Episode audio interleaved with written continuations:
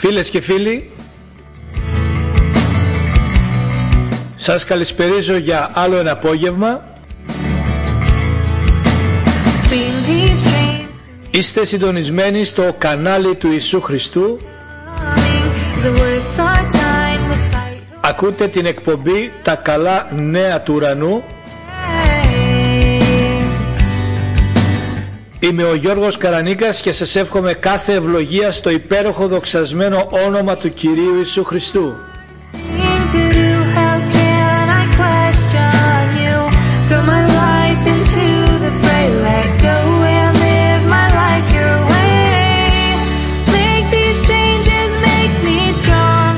Σήμερα είναι Σάββατο 11 έκτου του 2022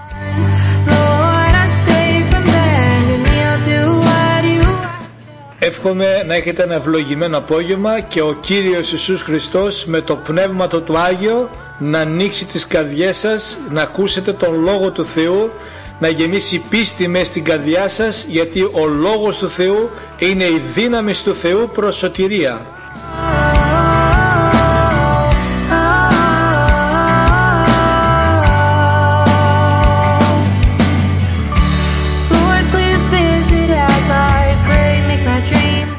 Μπορείτε να κοινοποιήσετε το σταθμό μας, Father's love. τα μηνύματά μας σε ανθρώπους που έχουν ανάγκη, που είναι μόνοι, avoήθητοι και χρειάζονται την Θεία Θεραπεία και την παρηγορία του Ιησού Χριστού. Be over soon. Keep me close as I'm lost. Ο Ιησούς Χριστός είναι ζωντανός και είναι το ίδιο εχθές, σήμερα και στους αιώνες. Έχει την ίδια δύναμη, την ίδια ισχύ, την ίδια αγάπη για τον καθέναν από μας. God of heaven, please believe. I'll do what you ask of me. Ο Ιησούς είναι ζωντανός.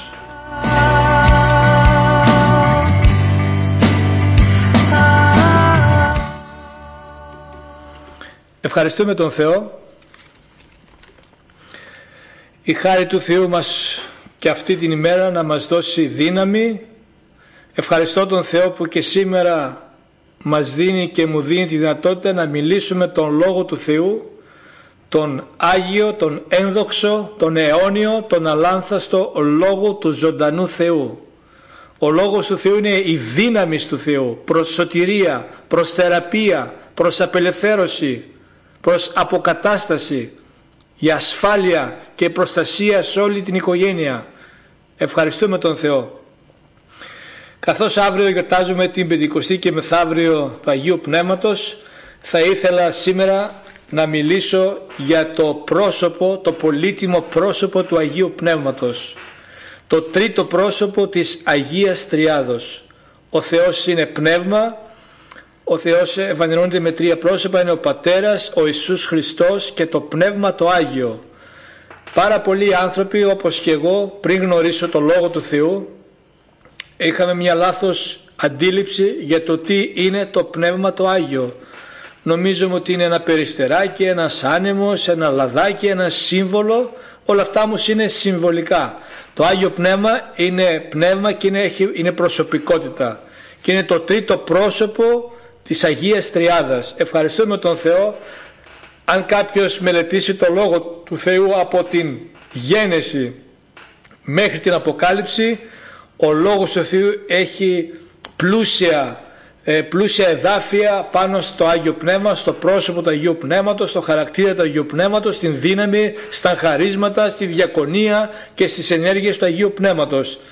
Θα ήθελα πολύ γρήγορα να μιλήσουμε δύο εδάφια από την Παλιά Διαθήκη, από τη Γένεση μέχρι την Αποκάλυψη που μιλάει για το Άγιο Πνεύμα. και βλέπουμε στο πρώτο κεφάλαιο της Γένεσης στην Παλαιά Διαθήκη, στο πρώτο κεφάλαιο, Γένεση, ένα εδάφιο και δύο. Λέει στην αρχή δημιούργησε ο Θεός τον ουρανό και την γη. Η δε γη ήταν άμορφη και έρημη και σκοτάδι υπήρχε πάνω στο πρόσωπο της Αβίσου και πνεύμα Θεού φερόταν επάνω στην επιφάνεια των νερών. Αλληλούια. Εδώ βλέπουμε από την αρχή της δημιουργίας στο πρώτο βιβλίο της Αγίας Γραφής στη Γέννηση βλέπουμε στο δεύτερο εδάφιο να φανερώνεται το Άγιο Πνεύμα. Ευχαριστούμε τον Θεό. Το Πνεύμα του Θεού φερόταν πάνω από την επιφάνεια της γης. Ευχαριστούμε τον Θεό.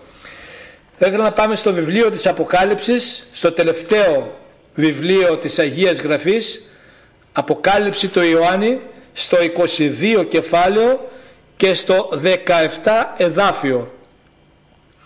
Ο Λόγος του Θεού μας γράφει «Και το πνεύμα και η νύφη λένε έλα και όποιος ακούει ας πει έλα και όποιος διψάει ας έρθει και όποιος θέλει ας παίρνει δωρεάν το νερό της ζωής. Ευχαριστούμε τον Θεό. Το πνεύμα και η νύφη, το πνεύμα είναι το Άγιο Πνεύμα, το βλέπουμε και στο τελευταίο βιβλίο του Λόγου του Θεού, όπως και στο πρώτο, όπως και σε όλα τα βιβλία της Αγίας Γραφής και η νύφη είναι η νύφη η Εκκλησία του Χριστού που περιμένει τον νυμφίο τον Ιησού Χριστό, ευλογημένο το όνομα του Κυρίου. Θα ήθελα να ξεκινήσω από ένα εδάφιο της Παλιάς Διαθήκης. Θα ήθελα να πάμε στο βιβλίο του Αλφα Σαμουήλ, Α Σαμουήλ κεφάλαιο 10 και στο εδάφιο 6 με 7. Βλέπουμε παλιά το Άγιο Πνεύμα ερχότανε και έφευγε. Ερχόταν πάνω σε κάποιους συγκεκριμένους ανθρώπους, στους κριτές, στους προφήτες, στους βασιλιάδες και στους ιερείς του Θεού. Ερχότανε και έφευγε. Ενώ τώρα μετά την σωτηρία καθώς θα δούμε μετά το, την, το έργο του Χριστού μετά τη Σταύρωση, μετά την Ανάσταση το Άγιο Πνεύμα ήρθε την ημέρα της Πεντηκοστής και έμεινε από τότε και κατοικεί σε κάθε έναν μέσα που πιστεύει στο λυτρωτικό έργο του Ιησού Χριστού που ζητάει το αίμα του Ιησού Χριστού που διακηρύττει την σωτηρία ζητάει το πρόσωπο του Ιησού Χριστού και το Άγιο Πνεύμα έρχεται μας σώζει, μας αναγεννάει και κατοικεί μέσα στην καρδιά μας ευλογημένο το όνομα του Κυρίου. Α Σαμουήλ κεφάλαιο 10 και εδάφιο 6 με 7 γράφει και θα έρθει επάνω σου το πνεύμα του Κυρίου εδώ μιλάει για ο προφήτης Σαμουήλ μιλάει στον πρώτο βασιλιά του Ισραήλ τον Σαούλ. Και θα έρθει επάνω σου το πνεύμα του Κυρίου και θα προφητεύσεις μαζί τους και θα μεταβληθείς σε άλλον άνθρωπο και όταν τα σημεία αυτά θα έρθουν πάνω σου κάνε ό,τι μπορείς επειδή ο Θεός είναι μαζί σου. Τι διαβάζουμε εδώ; Θα έρθει επάνω σου το πνεύμα του Κυρίου και θα μεταβληθεί σε άλλον άνθρωπο. Το Άγιο Πνεύμα έρχεται στη ζωή μας να μας μεταμορφώσει, να αλλάξει τη ζωή μας, να αλλάξει την ψυχή μας, την προσωπικότητά μας, την καρδιά μας, το μυαλό μας, τη ζωή μας, το μέλλον μας προς το καλύτερο, προς το ευλογημένο να γνωρίσουμε τον Χριστό, να μοιάσουμε και να γνωρίσουμε τον Ιησού Χριστό. Αυτός είναι ο σκοπός του Αγίου Πνεύματος που ήρθε κάτω στη γη για μας. Να μας σώσει, να μας μεταμορφώσει και να μας ετοιμάσει για να είμαστε μαζί με τον Κύριο αιώνια. Ευχαριστούμε τον Θεό. Γι' αυτό λέει και όταν τα σημεία αυτά θα έρθουν επάνω σου, κάνε ό,τι μπορείς επειδή ο Θεός είναι μαζί σου όταν ζητάς το έλεος, τη χάρη, το αίμα του Χριστού, την σωτηρία, το όνομα του Χριστού, το Άγιο Πνεύμα έρχεται μέσα μας και κατοικεί και ο λόγος του μας λέει να κάνουμε ό,τι μπορούμε επειδή ο Θεός είναι μαζί μας. Ευχαριστούμε τον Θεό. Θα ήθελα να πάμε στο κατά Ιωάννη Ευαγγέλιο. Θα ξεκινήσουμε από το κεφάλαιο 1. Κατά Ιωάννη Ευαγγέλιο και ε, κεφάλαιο 1 είναι εδώ που μιλάει ο πρόδρομος ο Ιωάννης, ο βαπτιστής, μιλάει για τον Ιησού Χριστό. Κεφάλαιο 1 και εδάφιο 32 με 33. Και Ιωάννης έδωσε μαρτυρία λέγοντας, μιλούσε για τον Ιησού Χριστό. είδα το πνεύμα να κατεβαίνει από τον ουρανό σαν περιστέρι και έμεινε πάνω του. Και εγώ δεν το γνώριζα, αλλά εκείνος που με έστειλε να βαπτίζω με νερό, εκείνος μου είπε «Σε όποιον δεις το πνεύμα να κατεβαίνει και να μένει επάνω του, αυτός είναι που βαπτίζει με πνεύμα Άγιο». Δοξασμένο το όνομα του Κυρίου άλλο το βάπτισμα στο νερό και άλλο το βάπτισμα στο Άγιο Πνεύμα. Το βάπτισμα του Αγίου Πνεύματος το κάνει ο ίδιος ο Χριστός. Ευχαριστούμε τον Θεό. Ο Ιησούς Χριστός είναι ο ίδιος εχθές, σήμερα και στους αιώνες. Σώζει, θεραπεύει, ελευθερώνει και βαπτίζει με Άγιο Πνεύμα σήμερα όπως και τότε. Ευχαριστούμε τον Θεό. Δοξασμένο το όνομα του Κυρίου. Πάμε στο κατά Ιωάννη Ευαγγέλιο, στο κεφάλαιο 7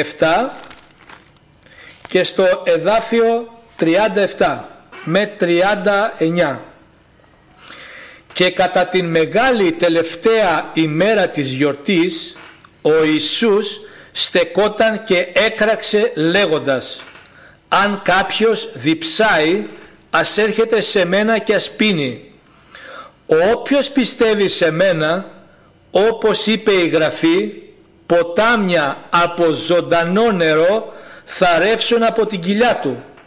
Αυτό το έλεγε για το πνεύμα που επρόκειται να παίρνουν εκείνοι που πιστεύουν σε Αυτόν. Επειδή δεν ήταν ακόμα δοσμένο το Άγιο Πνεύμα για τον λόγο ότι ο Ιησούς δεν είχε ακόμα δοξαστεί. Ευλογημένο το όνομα του Κυρίου. Ο Ιησούς Χριστός σταμάτησε και έκραξε και λέει όποιος πιστεύει σε μένα θα λάβει ποτάμια ζωντανού νερού, θα ρέουν από την κοιλιά του. Αν διψάς τον Ιησού Χριστό, αν διψάς τα πράγματα του Θεού, της Βασιλείας του Θεού, ο Ιησούς Χριστός λέει όποιος διψάει ας έρχεται σε μένα και ας πίνει. Ποτάμια από ζωντανό νερό, είναι το Άγιο Πνεύμα. Είναι η αποκάλυψη και το χρήσμα του Αγίου Πνεύματος στις καρδιές των ανθρώπων που διψούν και πεινούν για τη Βασιλεία και τη δικαιοσύνη του Θεού. Ευχαριστούμε τον Θεό. Και συνεχίζει ο Ιησούς Χριστός στο κατά Ιωάννη Ευαγγέλιο να μιλάει και να συστήνει την διακονία του Αγίου Πνεύματος στους μαθητές του γιατί ο Ιησούς Χριστός ήταν σιγά σιγά τελείωνε το έργο του και θα αναλάβανε το Άγιο Πνεύμα την Εκκλησία του. Ευχαριστούμε τον Θεό. Πάμε στο κατά Ιωάννη Ευαγγέλιο στο 14 κεφάλαιο και ξεκινάμε από το 15 εδάφιο. Αν με αγαπάτε λέει ο Ιησούς Χριστός φυλάξτε τις εντολές μου. Και εγώ θα παρακαλέσω τον Πατέρα και θα σας δώσει έναν άλλον παράκλητο για να μένει μαζί σας τον αιώνα το πνεύμα της αλήθειας το οποίο ο κόσμος δεν μπορεί να λάβει επειδή δεν το βλέπει ούτε το γνωρίζει. Εσείς όμως το γνωρίζετε επειδή μένει μαζί σας και μέσα σας θα είναι. Και στο εδάφιο 26 και ο παράκλητος το πνεύμα το Άγιο που ο Πατέρας θα στείλει στο όνομά μου εκείνος θα σας τα διδάξει όλα και θα σας υπενθυμίσει όλα όσα είπα προς εσάς. Ευχαριστούμε τον Θεό. Ο Ιησούς Χριστός μιλάει στους μαθητές του και κατ' επέκταση σε εμάς για την διακονία και το, άργο, και το έργο του Αγίου Πνεύματος κάτω στη γη. Ευχαριστούμε τον Θεό. Και συνεχίζουμε στο 26 εδάφιο λέει όταν όμως έλθει εκείνο ο παράκλητος που εγώ θα στείλω σε εσάς από τον Πατέρα το Πνεύμα της Αλήθειας που εκπορεύεται τον Πατέρα εκείνος θα δώσει μαρτυρία για μένα. Το Άγιο Πνεύμα θα μαρτυρεί μέσα μας τον Ιησού Χριστό και θα μας βοηθάει να μαρτυρούμε για τον Χριστό. Χωρίς το Άγιο Πνεύμα δεν μπορούμε να πιστέψουμε στον Ιησού Χριστό. Το Άγιο Πνεύμα μας κάνει ζωντανές τις γραφές, μας κάνει ζωντανό το πρόσωπο του Χριστού, τον Πατέρα, μας κάνει ζωντανό το έργο της Βασιλείας και μας δίνει ρήμα ευλογίας πάνω στη ζωή μας, στην καρδιά μας, να πιστεύουμε ό,τι και να γίνει, να περιμένουμε τον ερχομό του Ιησού Χριστού. Η πίστη μας να είναι ζωντανή και καθαρή με τη χάρη του Αγίου Πνεύματος. Ευχαριστούμε τον Θεό. Στο 16 κεφάλαιο μιλάει πάλι ο Ιησούς και λέει στο 7 εδάφιο «Εγώ όμως σας λέω την αλήθεια, σας συμφέρει να αναχωρήσω εγώ, επειδή αν δεν αναχωρήσω, ο παράκλητος δεν θα έρθει σε εσάς, αλλά αφού αναχωρήσω θα τον στείλω σε εσάς. Έχω ακόμα πολλά να σας πω, όμως δεν μπορείτε τώρα να τα βαστάξετε, αλλά όταν έρθει εκείνος το πνεύμα της αλήθειας θα σας οδηγήσει σε όλη την αλήθεια, επειδή δεν θα μιλήσει από τον εαυτό του, αλλά θα μιλήσει όσα πρόκειται να ακούσει και θα σας αναγγείλει τα μέλλοντα. Εκείνος θα δοξάσει εμένα επειδή από το δικό μου θα πάρει και θα το αναγγείλει σε εσάς. Ευχαριστούμε τον Θεό. Το Άγιο Πνεύμα πάντα δοξάζει και υψώνει το όνομα του Ιησού Χριστού. Το Άγιο Πνεύμα πάντα μαρτυρεί για τον Ιησού Χριστό. Ευχαριστούμε τον Θεό. Δοξασμένο το όνομα του Κυρίου. Και πάμε τώρα στις πράξεις των Αποστόλων να δούμε τι έγινε την ημέρα της Πεντηκοστής. Ευχαριστούμε τον Θεό. Ο Λόγος του Θεού είναι ζωντανός και είναι αληθινός και είναι ενεργός. Δεν είναι για τον καιρό εκείνο. Ο Λόγος του Θεού είναι σήμερα. Το Ευαγγέλιο είναι καλά νέα. Δεν είναι καλή ιστορία. Είναι και μια ιστορία για να δούμε τι έγινε. Αλλά το Ευαγγέλιο σημαίνει καλά νέα. Όταν το Ευαγγέλιο κηρύτεται με την δύναμη του Αγίου Πνεύματος, με την αλήθεια, το Λόγο του Θεού, το, ο Λόγος του Θεού γίνεται ένα γεγονός στη ζωή μας, στην καρδιά μας, παντού. Ευχαριστούμε τον Θεό. Φανερώνεται η δύναμη του Ιησού Χριστού όταν το Ευαγγέλιο κηρύτεται με το Άγιο Πνεύμα. Ευχαριστούμε τον Θεό. Θα ήθελα να ξεκινήσω από το πρώτο κεφάλαιο της πράξης των Αποστόλων και το πρώτο εδάφιο. Την πρώτη διήγηση βέβαια έκανα ο Θεόφιλε για όλα όσα ο Ιησούς άρχισε να κάνει και να διδάσκει.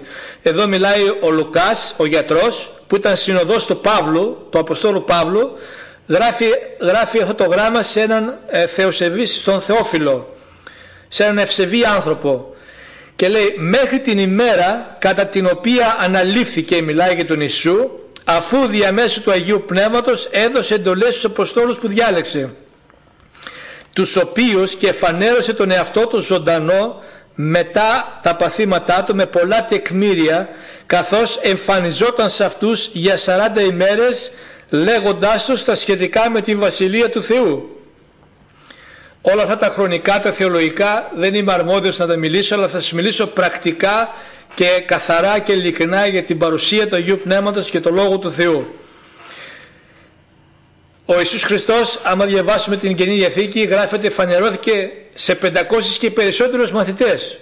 Και θα δούμε παρακάτω, στο Ανόγιο ήταν μόνο 120. Οι άλλοι, άλλοι πήγαν να κηρύξουν το Ευαγγέλιο χωρίς το Άγιο Πνεύμα, άλλοι πήγαν στις δουλειές τους οπουδήποτε, αλλά όμως αυτοί που μείνανε πιστοί και υπάκουοι στον Λόγο του Θεού να μείνουν στα Ιεροσόλυμα, λάβανε την, την δωρεά, την βάπτιση και την δύναμη και τα χαρίσματα του Αγίου Πνεύματος. Ευχαριστούμε τον Θεό και καθώς συναναστρεφόταν μαζί τους τους παρήγγειλε να μην απομακρυνθούν από τα Ιεροσόλυμα αλλά να περιμένουν την υπόσχεση του Πατέρα που ακούσατε τους είπε από μένα ο Χριστός επειδή ο μεν Ιωάννης βάπτιζε με νερό εσείς όμως θα βαπτιστείτε με Άγιο Πνεύμα όχι ύστερα από πολλές ημέρες εκείνοι λοιπόν καθώς συγκεντρώθηκαν ρωτούσαν λέγοντας «Κύριε, τάχασε τούτο τον καιρό αποκαθιστά στη βασιλεία στον Ισραήλ».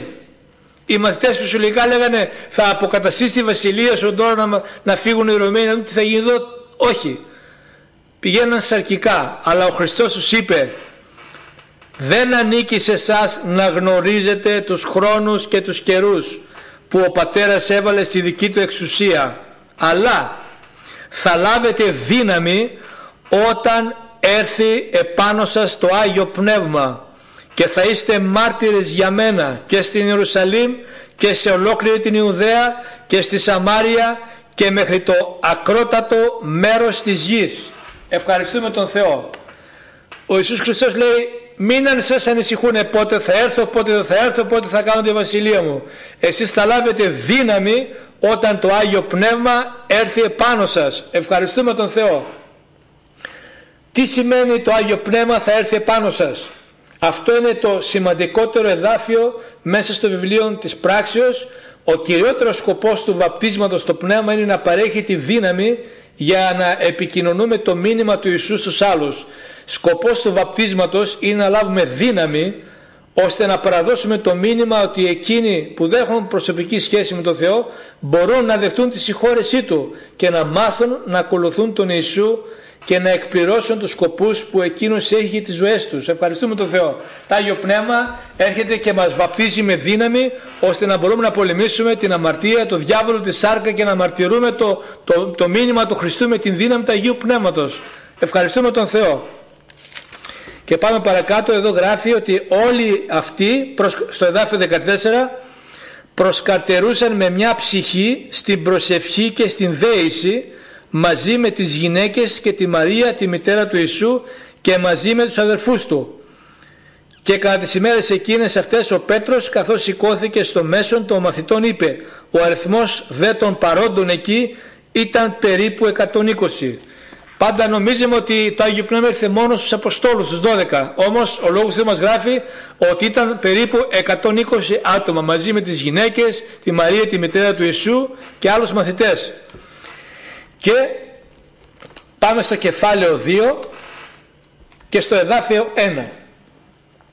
Και όταν ήρθε η μέρα της Πεντηκοστής όλοι ήσαν με ομοψυχία στον ίδιο τόπο και ξαφνικά έγινε ήχος από τον ουρανό σαν άνεμος που ερχόταν με βία και γέμισε ολόκληρο το σπίτι όπου ήσαν καθισμένοι και φάνηκαν σε αυτούς γλώσσες σαν από φωτιά να διαμοιράζονται και κάθεσε επάνω σε κάθε έναν από αυτούς ξεχωριστά και έγιναν όλοι πλήρες από Άγιο Πνεύμα και άρχισαν να μιλούν ξένες γλώσσες όπως το Πνεύμα έδινε σε αυτούς να μιλούν. Και στην Ιερουσαλήμ κατοικούσαν οι Ιουδαίοι ευλαβείς άντρες από κάθε έθνος που υπάρχει κάτω από τον ουρανό. Και καθώς έγινε αυτή η φωνή, το πλήθος συγκεντρώθηκε και συνταράχθηκε επειδή τους άκουγαν κάθε ένας ξεχωριστά να μιλούν στη δική του γλωσσική διάλεκτο. Και όλοι εκπλήττονταν και θαύμαζαν λέγοντας αναμεταξύ τους Δέστε, όλοι αυτοί που μιλούν δεν είναι Γαλιλαίοι. Και πώς εμείς τους ακούμε καθένα στη δική μας γλωσσική διάλεκτος στην οποία γεννηθήκαμε, Πάρθοι και Μύδοι και Λαμίτες και εκείνοι που κατοικούσαν στη Μεσοποταμία και στην Ιουδαία και στην Καπαδοκία και στον Πόντο, στην Ασία, στην Φρυγία και στην Παμφιλία, στην Αίγυπτο και στα μέρη της Λιβύης που είναι προς την Κυρίνη και οι Ρωμαίοι που παρεπιδημούν εδώ και οι Ιουδαίοι και προσήλυτοι, κριτικοί και Άραβες. Τους ακούμε να μιλούν στις γλώσσες μας τα μεγαλεία του Θεού. Αλληλούια! Δόξα στο όνομα του Κυρίου. Τους ακούμε να μιλούν στις γλώσσες μας τα μεγαλεία του Θεού. Θαύμαζαν δε όλοι και απορούσαν λέγοντας ο ένας τον άλλον τι σημαίνει αυτό; Άλλοι μάλιστα χλέβαζαν, έλεγαν ότι αυτοί έχουν παραπιεί μουστο, είναι πολύ μυθισμένοι. Και ο Πέτρος καθώς στάθηκε όρθιος μαζί με τους 11 ύψωσε τη φωνή του και μίλησε προς αυτούς άντρες Ιουδαίοι και όλοι όσοι κατοικείτε στην Ιερουσαλήμ ας είναι σε σας γνωστό τούτο και ακούστε τα λόγια μου επειδή αυτοί δεν είναι μεθυσμένοι όπως εσείς νομίζετε επειδή είναι η τρίτη ώρα της ημέρας. Αλλά τούτο είναι εκείνο που υπόθηκε από τον προφήτη Ιωήλ. Και κατά τις έσχατες ημέρες λέγει ο Θεός θα ξεχύνω από το πνεύμα μου επάνω σε κάθε σάρκα και θα προφητεύσουν οι γη σας και οι θυχατέρες σας και οι νέοι θα δουν οράσεις και οι πρεσβύτεροι σας θα δουν όνειρα και ακόμα επάνω στους ζούλους μου και πάνω στις δούλες μου κατά τις ημέρες εκείνες θα ξεχύνω από το πνεύμα μου και θα προφητεύσουν. Και θα δείξω τέρατα επάνω στον ουρανό και σημεία κάτω στη γη αίμα και φωτιά και αναθυμίαση καπνού. Και ο ήλιος θα μεταστραφεί σε σκοτάδι και το φεγγάρι σε αίμα πριν έρθει η μέρα του Κυρίου η μεγάλη και επιφανής. Και καθένας που θα επικαλεστεί το όνομα του Κυρίου θα σωθεί. Ευχαριστούμε τον Θεό. ο λόγος ότι μας γράφει εδώ πέρα ξαφνικά ήταν όλοι περιμέναν με προσευχή. Τους είπε ο Κύριος ότι μην φύγετε από την Ιερουσαλήμ. Μην φύγετε. Μην φύγετε από την Ιερουσαλήμ. Περιμένετε την δική μου υπόσχεση. Ευχαριστούμε τον Θεό. Και τι έγινε; Ξαφνικά έρθε ένας ήχος. Ξαφνικά. Συντάραξε όλη την Ιερουσαλήμ. Ήταν πάνω στο ανόγιο. Ήταν άνθρωποι οι οποίοι διψούσαν τον Ιησού Χριστό. Ήταν αληθινοί μαθητές του Ιησού Χριστού. Και όπως βλέπετε υπήρχαν πάρα πολλοί άνθρωποι που είχαν έρθει για τη θρησκευτική γιορτή. Το Άγιο Πνεύμα όμως έπεσε με δύναμη πάνω στο ανόγιο, πάνω στους ανθρώπους, τους πιστούς, τους 120. Και λέει, φάνηκαν σε αυτούς γλώσσες από φωτιά και κάθισε σε καθέναν επάνω τους. Έχω καλά νέα να σου πω. Η φωτιά του Αγίου Πνεύματος είναι για τον καθέναν, για μένα και για σένα ξεχωριστά. Αν ψάχνεις, αν διψάς την φωτιά, την δύναμη του Αγίου Πνεύματος, είναι και για σένα και είναι δωρεάν. Είναι μια προσευχή μακριά σου. Ο Ιησούς Χριστός λέει όποιος διψάει ας έρχεται σε μένα και ας πίνει. Αυτοί εδώ οι άνθρωποι, οι 120 διψούσανε, περιμένανε με προσευχή, δέηση, προσκαρτερούσαν λέει ο λόγος του 14 εδάφιο με μια ψυχή όμως και ήρθε ο, ο, ο, η δύναμη του Αγίου Πνεύματος, το Άγιο Πνεύμα με βία λέει, ευχαριστούμε τον Θεό και πλημμύρισαν, πληρώθηκαν με Άγιο Πνεύμα και μιλούσαν τα μεγαλεία του Θεού σε όλες τις διαλέκτους. Οι άλλοι τους κορεδεύανε. Πάντα υπάρχει αμφισβήτηση πολλές φορές. Ακόμα και σήμερα αμφισβητούν τις ενέργειες του Αγίου Πνεύματος. Αλλά ο Λόγος του Θεού είναι καθαρός, αληθινός και ζωντανός. Και ευχαριστούμε τον Θεό. Όταν τον πιστεύεις απλά ο Λόγος του Θεού γίνεται γεγονός στη ζωή σου. Ευχαριστούμε τον Θεό. Και είναι για κάθε σάρκα. Για κάθε έναν. Και λέει ο Απόστολος Πέτρος προβλέποντας στο 31 εδάφιο προβλέποντας μίλησε για την Ανάσταση του Χριστού ότι η ψυχή του δεν εγκαταλείφθηκε στον Άδη ούτε η σάρκα του είδε φθορά. Μιλάει τώρα στους ανθρώπους αυτούς που ήταν από όλα τα έθνη. Τούτον τον Ιησού ο Θεός τον ανέστησε για τον οποίο εμείς είμαστε μάρτυρες. Αφού λοιπόν υψώθηκε με το δεξί χέρι του Θεού και πήρε από τον πατέρα την υπόσχεση του Αγίου Πνεύματος το ξέχινε αυτό που τώρα εσείς βλέπετε και ακούτε. Αλληλούια αυτό που εσείς τώρα βλέπετε και ακούτε. Ποιο; Όλη αυτή η κατάσταση ο άνεμος, η φωτιά, οι ξένες γλώσσες. Ευχαριστούμε τον Θεό. Το Άγιο Πνεύμα είναι άνεμος, δεν φαίνεται, είναι πνεύμα. Όμως ο Θεός μας δίνει τα σημεία να κατανοούμε, να καταλαβαίνουμε τι είναι ο Λόγος του Θεού. Ας ξέρει λοιπόν ο Ισραήλ, συνεχίζει ο Απόστολος Πέτρος, στο 36 εδάφιο, με βεβαιότητα ότι ο Θεός έκανε Κύριο και Χριστό τούτον τον Ιησού, τον οποίον εσείς σταυρώσατε. Και όταν τα άκουσαν αυτά, η καρδιά τους ήρθε σε κατάνοιξη και είπαν στον Πέτρο και στους υπόλοιπους Αποστόλους τι πρέπει να κάνουμε άντρες αδελφοί; Και ο Πέτρος είπε σε αυτούς μετανοήστε και κάθε ένας από εσάς ας βαπτιστεί στο όνομα του Ιησού Χριστού σε άφηση αμαρτιών και θα λάβετε την δωρεά του Αγίου Πνεύματος επειδή η υπόσχεση είναι προς εσάς και προς τα παιδιά σας και προς όλους εκείνους που είναι μακριά όσο θα προσκαλέσει ο Κύριος ο Θεός μας και με άλλα πολλά λόγια έδινε μαρτυρία και πρότρεπε λέγοντας σωθείτε από τούτη τη διεστραμμένη γενεά. Εκείνοι λοιπόν με χαρά αφού δέχτηκαν το λόγο του βαπτίστηκαν και προστέθηκαν εκείνη την ημέρα περίπου τρεις χιλιάδες ψυχές και έμεναν σταθερά στη διδασκαλία των Αποστόλων, στην κοινωνία και στην κοπή του άρτου και στις προσευχές. Ευχαριστούμε τον Θεό. Δοξασμένο το όνομα του Κυρίου. Θα ήθελα να μείνω πάνω σε δύο-τρία εδάφια. Τι λέει ο Παύλος, ο Πέτρος, μετανοήστε λέει. Πρώτα πρώτα για να έρθει η χάρη και η σωτηρία και το Άγιο Πνεύμα είναι η μετάνια. Χωρίς αληθινή μετάνια δεν μπορούμε να έχουμε αληθινή πίστη. Χωρίς μετάνια δεν μπορούμε να έρθουμε κοντά στο Θεό. Ο Λόγος του μας γράφει ότι ταπεινωθείτε και ο Θεός θα σας υψώσει. Να έρθουμε πιο κοντά στο Θεό. Η μετάνια φέρνει τη χάρη του Θεού στη ζωή μας. Ευχαριστούμε τον Θεό. Και θα λάβετε την δωρεά του Αγίου Πνεύματος. Ο Θεός μας υπόσχεται ότι αφού ακούσουμε το Λόγο του Θεού και μετανοήσουμε και τον εξητήσουμε θα λάβουμε την δωρεά του Αγίου Πνεύματος. Είναι δώρο. Το Άγιο Πνεύμα ξέρετε δεν το αξίζει κανείς. Το Άγιο Πνεύμα είναι δώρο.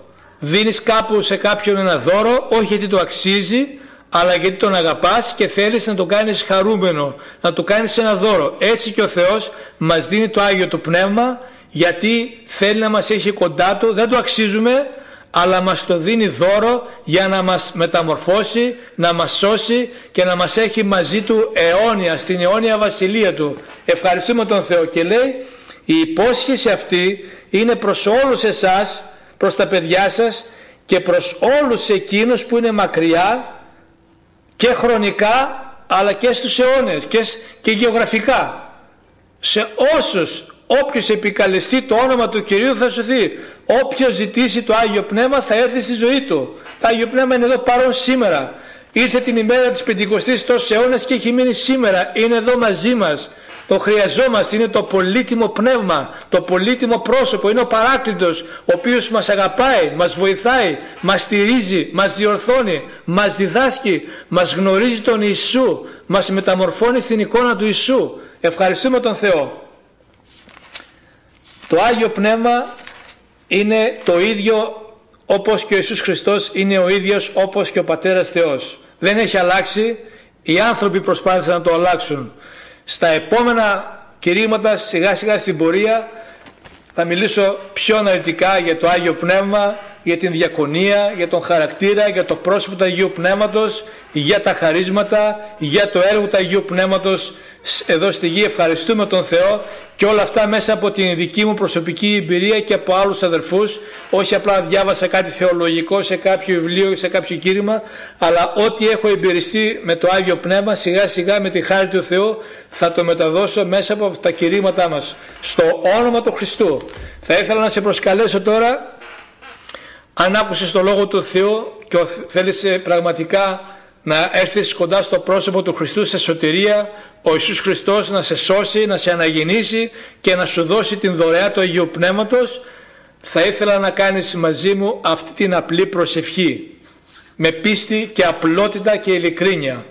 Ο Ιησούς Χριστός θα σε σώσει θα πάρει τα φορτία σου, θα πάρει τις αμαρτίες σου, θα πάρει τα λάθη σου, θα πάρει κάθε ασθένεια, κάθε κατάρα, κάθε μαγεία, θα σε απελευθερώσει από κάθε τι που έχεις πρόβλημα, θα ευλογήσεις εσένα και την οικογένειά σου, το μέλλον σου, τη δουλειά σου. Ο Θεός είναι αγαθός, είναι Θεός του σήμερα και όχι του αύριο και ενδιαφέρεται για κάθε λεπτομέρεια στη ζωή μας. Είναι ζωντανός, Άγιος, σπλαχνικός και ελεήμων στο όνομα του Ιησού Χριστού. Πες μετά από μένα, Πατέρα Άγιε, αυτή την ώρα σε πλησιάζω στο όνομα του Ιησού Χριστού, του Υιού Σου. Σε ευχαριστώ Θεέ μου που έστειλες τον Ιησού Χριστό στη γη και περπάτησε και σταυρώθηκε για τις αμαρτίες μου και τις ασθένειές μου. Σε ευχαριστώ που έχισε το αίμα Του και για μένα πάνω στο Γολγοθά. Σε ευχαριστώ που αναστήθηκε για την δικαίωσή μου, για να δικαιωθώ εγώ. Σε ευχαριστώ Πατέρα και αυτή την ώρα ομολογώ τον Ιησού Χριστό Κύριό μου, Σωτήρα μου και Λυτρωτή μου. Σου ζητώ να με συγχωρέσεις για όλες τις αμαρτίες μου και να με καθαρίσεις με το Άγιο αίμα του Ιησού Χριστού. Σε ευχαριστώ Θεέ μου, σου ζητώ να με σώσεις αυτή την ώρα και να γράψεις το όνομά μου στο βιβλίο της ζωής σύμφωνα με το Λόγο Σου. Σε ευχαριστώ Θεέ μου που με άκουσες, που με δέχτηκες, που με συγχώρεσες και έγραψες το όνομά μου στο βιβλίο της ζωής. Από σήμερα ανήκω σε Σένα, στον Πατέρα, στον Υιό και στο Άγιο Πνεύμα. Σε ευχαριστώ Κύριε που με έκανες παιδί σου.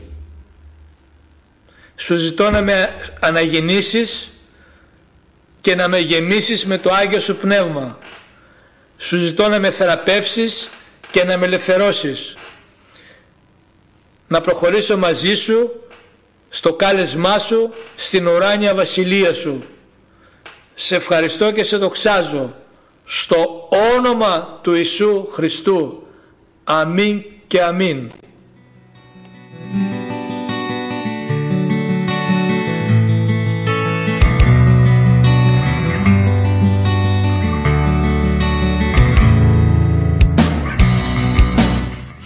Ευχαριστούμε τον Θεό. Ο Θεός είναι αγάπη, συγχώρεση και δικαιοσύνη. I'd like to thank you. Προσεύχομαι ο Λόγος του Θεού να σε έχει αγγίξει αυτή την ώρα, να γίνει ένα θαύμα στη ζωή σου και στην οικογένειά σου. There's a way. Το Άγιο Πνεύμα είναι παρόν αυτή την ώρα να σε γεμίσει με την παρουσία Του, τη χάρη Του και το χρήσμα Του. Hardest thing to do. How can I question you?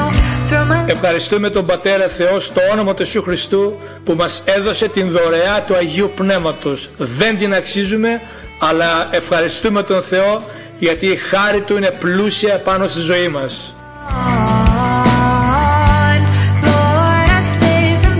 Προσεύχομαι να έχεις ένα ευλογημένο απόγευμα, ένα ευλογημένο τριήμερο, ο Θεός να ευλογεί εσένα και την οικογένειά σου στο όνομα του Χριστού. Προσεύχομαι ασφάλεια και προστασία στη ζωή σου, σωτηρία σε σένα και στην οικογένειά σου και Θεού θέλοντος θα τα πούμε το επόμενο Σάββατο την ίδια ώρα. Ο Θεός να σε ευλογεί στο όνομα του Ιησού Χριστού. Αμήν.